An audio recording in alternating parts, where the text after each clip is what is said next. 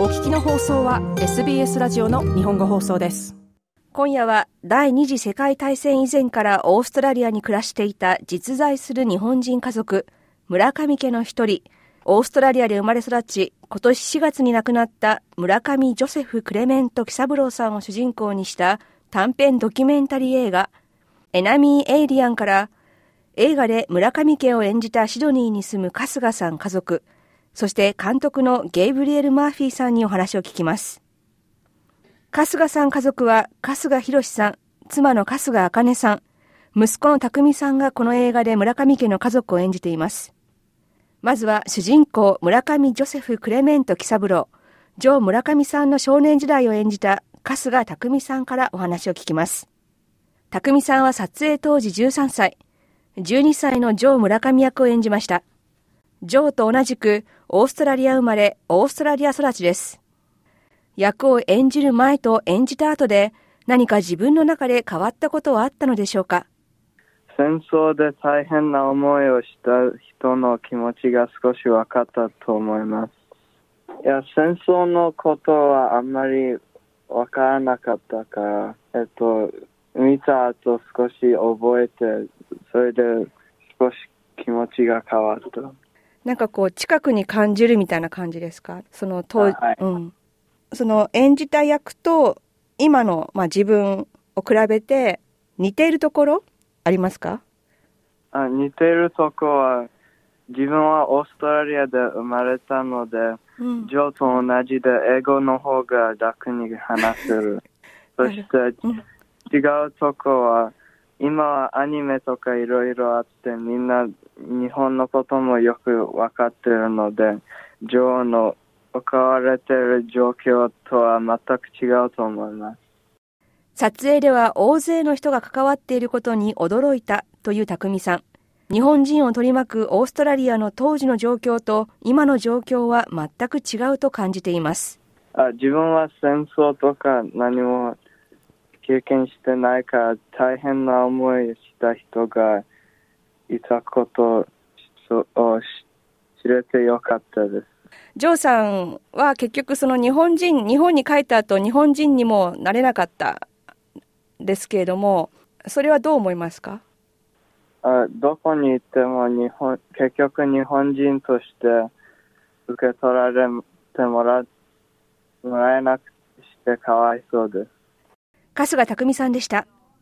続いて匠さんの母親で、映画でもジョー村上さんの母親、村上テレサを演じた春日茜さんに聞きます。撮影に参加してどのようなことを感じたのでしょうか本当にそんなに前から日本人の人がオーストラリアにいたっていうこと自体も結構びっくりしてて、うん、うんいろいろ苦労したりとかしてる人がいたっていうことに結構びっくりしてます。あと、あのー、結局その、ジョーさんが日本に帰ることになって、でそれで、本当に日本人なのに受け入れてもらえてないっていうところが、本当なんでなんだろうって思いますね。なんでだと思いますか？なんでなんだろう。でも日本人の子供で日本人として生まれてるのに、結局日本に帰ったらオーストラリア人扱いっていうことじゃないですか。なんでなのかはちょっと、うん、わかりませんけど、すごいどこに行っても受け入れてもらえないっていうのは、でしかも、もう年取ってご病気になられてから、うん、もうずっとそういうふうにいなきゃいけないっていうのはすごい悲しいだろうなと思います。息子の匠さんはオーストラリアで生まれ育ちながら自分のことは日本人だと思っていると言います。オーストラリアで家族を築いていく中で子供のアイデンティティの問題に直面したことはあるのでしょうか？うちの場合は、あの、私も主人もそうですけど、日本人なんで、結局のとこ。うん、だから、まあ、日本人なのかなっていう感じはあるんですけど、子供たちも。だけど、結局、まあ、本人たちが生まれ育ったのはこちらですし、あの、日本語と英語を、どっちを主に、こう、なんて言ったらいいんですかね。うん。話したらいいかっていうか、覚えさせたらいいのかっていうのは、やっぱりちょっと、あの、もうちょっとちっちゃい頃に迷いましたよね。うん、結局、英語が主っていう感じで今育ってますけど。うん、春日茜さんでした。このジョー村上の物語を短編ドキュメンタリーにしたのは、日本のバックグラウンドを持たないオーストラリア人の監督、ゲイブリエル・マーフィーさんです。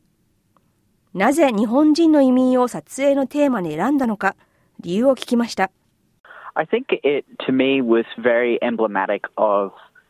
our history as a country and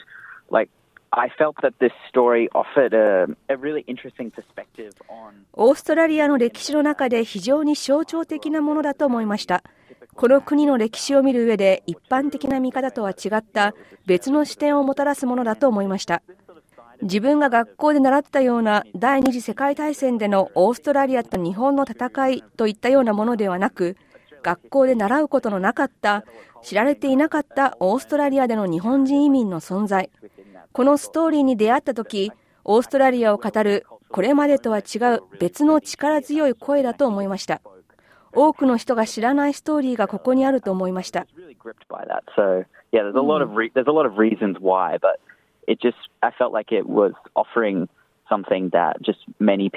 heard before. マーフィー監督でした。映画の制作は興味があるという気持ちだけではなかなか実現できないものです。この短編ドキュメンタリー映画も長さは13分ですが、制作期間は2年半でした。マーフィー監督によると、制作当時、映画の主人公であるジョー村上さんは90歳を超えており、ジョーさんが生きているうちになるべく早くそのストーリーを形にしたいという思いが自分にあったそうです。村上ジョセフ・クレメント・喜三郎、ジョー村上さんは今年4月に94歳で亡くなりました。マーフィー監督によると、ジョー村上さんは完成した短編ドキュメンタリー、エナミー・エイリアンを亡くなる前に見ることができたそうです。続いて映画でジョー村上さんの父親、村上康吉役を演じた春日博さんにお話を聞きます。実在した人の役を演じて何か自分の中に変化はあったのでしょうかまあ、文献ではいろいろとこう見ていたところはあったんですけれども、あの実際に写真とかをね、やっぱり準備をすごくよくしてくれてるので、うん、えっと、それを見ながらこう、まあ、対比を自分で考えながらやったということで、あのよりあの今までに読んだ文献というかあの村上家のお話っていうのがちょっとまあ頭の中に入りやすくなったっていうのはあります、うん、はい。えーと、村上さんご自身ジョジョーさんというよりも安木さんのお話をよく聞いてたところがあって、うん、あのまあ、一人のお話というんではなくて家族っていうくくりのあのお話になってるっていうのがあのやっぱりよよりよく分かったというか。はい。あのまあ、今までそこでそれが脈々とこうつながっていっているストーリーなのかなっていうのも思いました。あのご自身もあのご家族でこの作品に参加されているかと思うんですけれども同じあの環境、時代を超えていますけれども、ね、あの同じような環境で、はい、まあ、過ごしていらして何か共通点だったりあとはすごく存在を近くに感じたりとかそういうことはありましたか？はい、あのまず自分自身がこう移民として帰ってきたっていうのは自分の判断なので、割と自覚は、まあ、今まで生きてきてあったんですけども、はい、いざこう息子や娘がこちらで生まれたっていうことの意義っていうのが、やっぱりちょっと客観的には見れてなかった部分があるんですけども、この作品を一緒にやっていく中で、あ確かにあの日本側のことってあんまり自分らの子供たちって分かってないんだなっていうこととか、まあ、逆に言うとその、うちの息子がそれを見たときに、えーと、この作品に関わったときに、あのちょっと日本人という意識が見栄えてきたなっていう感じは感じてます。ですので、そこはすごくいい変化だったと思うんですけども。ご自身はどうですか？あの、そういう意味で自分の中で、その、日本人であるっていうことは何か変わってきたりしましたか？そうあのまあ、この点に関して言うと、もう僕はあのあんまり英語も得意でもないし、あの日本人とのあのお仕事っていうのを中心にやってきてるので、まあ、そんなに大きく変わりはないんですけれども、ただ、僕らみたいなその日本と仕事をするしかないというか、まあ、そういうあの狭い部分で生きていっている人間のお話が、えーまあ、過去のこういう作品というか過去のあの、えー、家族のストーリーでですね、えーと、今現代のこうオーストラリア人に伝わるのであれば、なんかそれはあの作品に関わった意義ってすごくあるんだろうなというふうに思います。家族で映画の撮影に参加した春日博さん、どのような思いを持ったのでしょうか？まあ、僕はいつも子供に言ってるんですけども、あのやっぱ子供2人って身寄りが基本的に2人しか僕らが先に死んじゃうと もう2人しかいないいなくなるので、うん、えーと、そこの部分っていうのはこう嫌なぐらいことあるごとにまあ喋っているんですけどただやっぱりそのであれば今のうちこういう家族がいるっていうこととかそれから彼女ら彼らもあのまあ、ジョーさんと同じようにこう現地の人と結婚していって新しい家族を作っていくっていう、まあ、あの一つの新しい物語とかあのがつながっていくんだろうと思うんですよね、うん、でもそういうのを少し客観的に考えられるようになったっていうのはあの大きな変化ですね。この短編ドキュメンタリー映画「エナミーエイリアン」日本のバックグラウンドを持たない監督が制作すると聞いて驚きはなかったのでしょうか？本当にオーストラリア人しかもこう若い人がねあのなぜここに興味持ってくれてたのかっていうのはあんまりわからないまままあ、機会があるんだったらぜひ挑戦したいっていう、まあ、その程度だったんですけどもやっぱりその監督のゲーブゲーブはまあ若くてその留学の経験が